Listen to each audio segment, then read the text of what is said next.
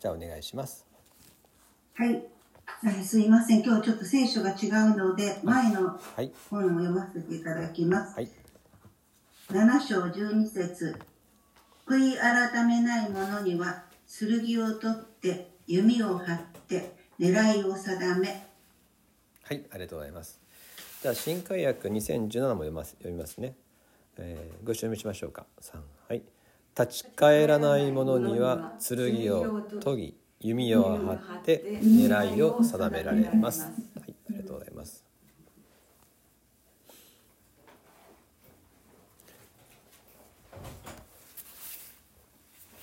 えー立ち返ることっていうことの重要性が記されているところです。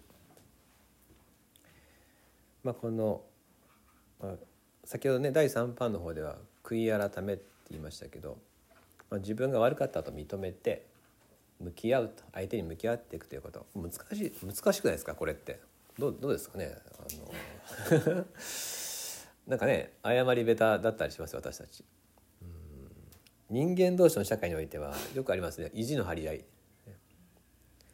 こうね私にはプライドがあるみたいな、えーないですか？そういうの。私も悪いけどねあんたも悪いんだからなみたいな感じで。なんかね、えーしばしばありますがまああ神様に対してはそれは通用しないってことですね。えー神まあ、人間同士でですね、えー意地の張り合いはよくあったとしても神様との関係で同じであってはならないと。立ち返ることがいつも大切です。すなわち罪を認めて、えー悔い改める。主の前に立って、えー許しをいただくことですね。私が間違ってました。あるいはもちろんその全て100%の悪意で私たちは動かないと思うんですよ。けれどもこう行動の確信の部分にやっぱり自己中心があるっていうかね。そこに私のためっていうのがいつも混ざってそれで全体がおかしくなるってことよくあると思うんですね。その隠された部分をちゃんと認めて、私に非があるんですって。特に神様に対して神様心をご覧になりますからね。神様に対してそれを伝えていくと。そうするとそこに許しが与えられるんですね。そして平安があるわけですその立ち返るものに与えられる許しと平安。それを聖書は与えたいわけです。そのことを教えてるわけです。けれどもし立ち返らないならばつまり神様に対して、えーどこかですね隠したままの心で生きるとかねあるいは開き直って、え罪を犯し続けるっていう。その時に神様は裁く方ですよっていうことです。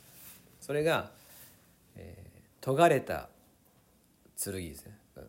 この切れない剣じゃなくて切れるようになってる剣。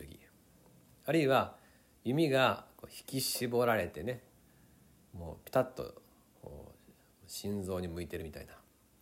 こういう表現。これはこの剣と意味は罪を裁く方。だ罪をほったらかしにして曖昧にする神じゃないよって。きちんと見てらっしゃるしきちんと決着をつける方だという。その義なる神様の性質を表しています。もしも今日読んだ一節この一節だけで神様がどんな方かを理解しようとするとここにある表現は恐ろしい方厳しい方になるでしょ？怖い、えーなんかねちょっとあの切れるともう殺されちゃうみたいな。けれど聖書全体がはっきりと語る神様は愛の神様ですね。聖書全体が神の愛を表しています。そうなると本質的には愛である方ご、ね、その愛の方の義なる方神である側面が書かれているこの箇所でどこに目を留めるかっていうとやっぱり一行目の「立ち返らないものには」っていうここなんですよね。立ち返ることの大切さが強調されてる。立ち返りなさいっていう強い警告だと思っていいと思います。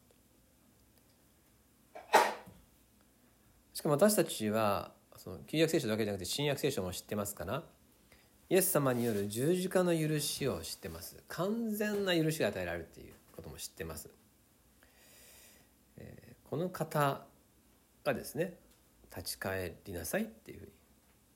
さもなければっていう警告とともにそこまでの強い警告を持って立ち返りを迫ってくださってるんです。で直訳は立ち返らないものにはなくてもっとねもしも彼が立ち返らないならばっていうのが直訳ですですから余計はっきりしますね立ち返らないんだったらこうなるよっていうそれが直訳なのでやはりこの説はだから立ち返りなさいっていうことですね。尖れた剣とかねこのもう弓が張られてる引き絞られて狙いを定められてる弓っていうこれも怖いんですけどしかし私たちのためにイエス様が受けてくださったものは荒削りの十字架。建築に使う釘太い釘。そういうものがですねイエス様に対しては与えられたどっちが辛いかですね。どっちが残虐かですね、えー、鋭利な剣で一刀両断されるのもそれは嫌でしょう。しかしいかがでしょうか。太い釘で釘付けにされるのはもっと嫌じゃないですか。終わらない、長時間にわたる苦しみ。イエス様こそがこの本当の一番厳しい裁きを味わってくださった。主の見舞いには十字架の許しがあるんです。イエス様は私たちを許すために招いてくださる。だから立ち返ることですよ。立ち返ることを願ってくださってる、まあ、そういう箇所が聖書にいっぱいあるわけですけど、えー、2箇所ね。最後に紹介したいと思うんですが一つはエゼキエル書18章23節。えー、ちょっと後ろの方ですね。エゼキエルこの間も開きましたがエゼキエル18章23節。何ページありますかね。1443ページ。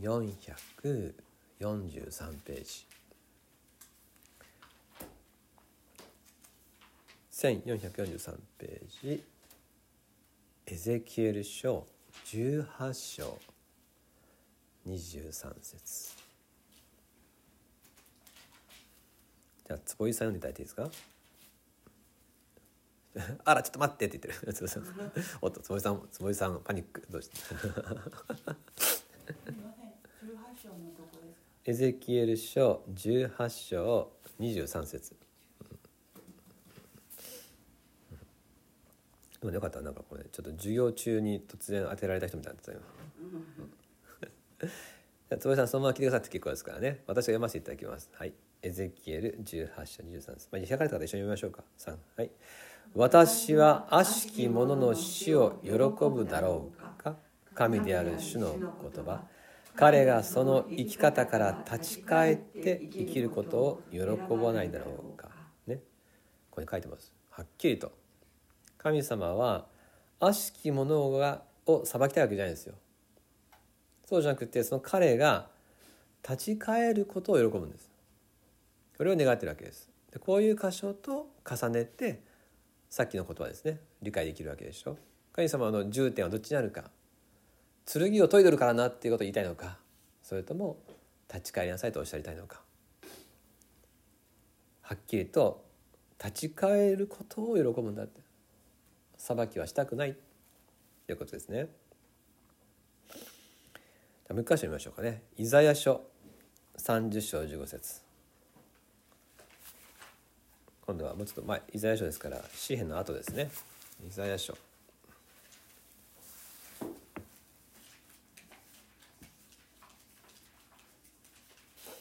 イザヤ書30章15節今度は坪井さんに晴れて当たりますからね。何ページですか？イザヤ書？30章15節。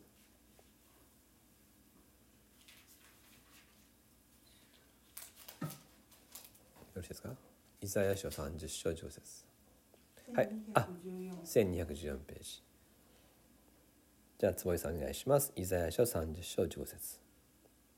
はい、お読みします。イスラエルの聖なる方、神である主はこう言われた。立ち返って落ち着いていれば、あなた方は救われ、静かにして信頼すれば、あなた方は力を得る。しかし、あなた方はこれを望まなかった。ありがとうございます。最後の一言はかなり気になりますけどね、だからこの平安と喜びは主の前にあるんですよ。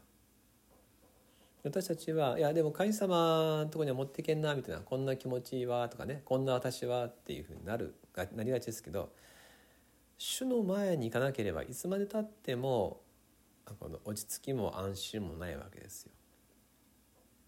そして主はいいから持っておいでって丘に立てる荒削りの十字架にかかってくださったイエス様がもう完全な許しを携えて待ってくださってるから立ち返って、ね、静まればあなたはもう安心だよってここにいなさいっていうことをですね。これ新約じゃないですからね。さっきの2箇所とも旧約ですからね。旧約聖書の中に書いてあるわけですそうやって。えー、ですから主を悲しませ喜ばせることを書いてました今。主を悲しませるっていうのは、えー、私たちがこの罪をですね、えー、犯すことではなくて立ち返らないことなんですね神様私たちが立ち返らない時に悲しいわけです私たちは罪人のはご存知ですから神様を喜ばせるのは私たちは罪を犯さないように一人で頑張ることじゃなくて私の罪を持って神様に立ち返ることを神様喜ばれるんですよ。クリスチャンはもう救われたんだから一人で清い人になりなさいっていうことは聖書のどこにも書いてません。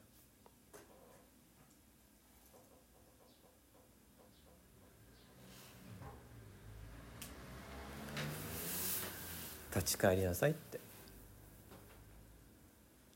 来なさいっていうふうにしかも日曜日の礼拝でも味わいましたけどイエス様はもう来てくださってますからね。今ここにいてくださる。今もう私を包んでくださっていてそして心を開いて共に生きようっていうふうに。ですから私たちは立ち返るって言ってももう心一つの問題ですから。今日今この時にあなたの前に明け渡しますだけでいいんです。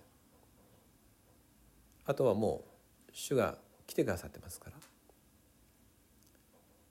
この距離感の違いですよね。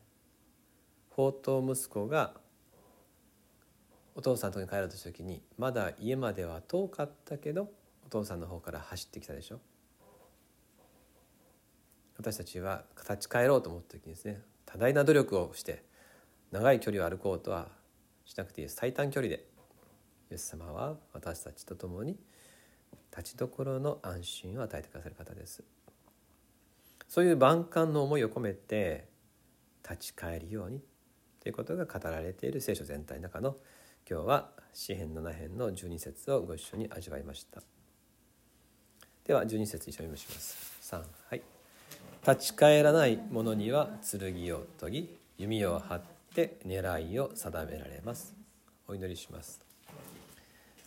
天のお父様あなたが私たちと共に生きるための全てを整えてくださって意地を張らないでそしてまたこの自分以外に頼らないなどと思わないで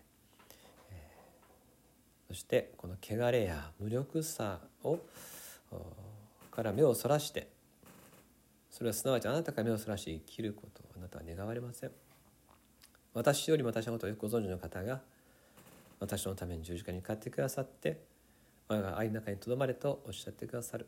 その恵みの中で今日今私たちはあなたに立ち返りあなたに心を開き私の全ての日々全ての時にあなたの恵みの中にいる私を見いだす生涯でありたいと願います。ますますあなたのことを教えてください。共に、えー、御言葉を味わいまた共に祈れることをありがとうございます。感謝を持って救い主イエス・キリストの名によってお祈りします。アーメン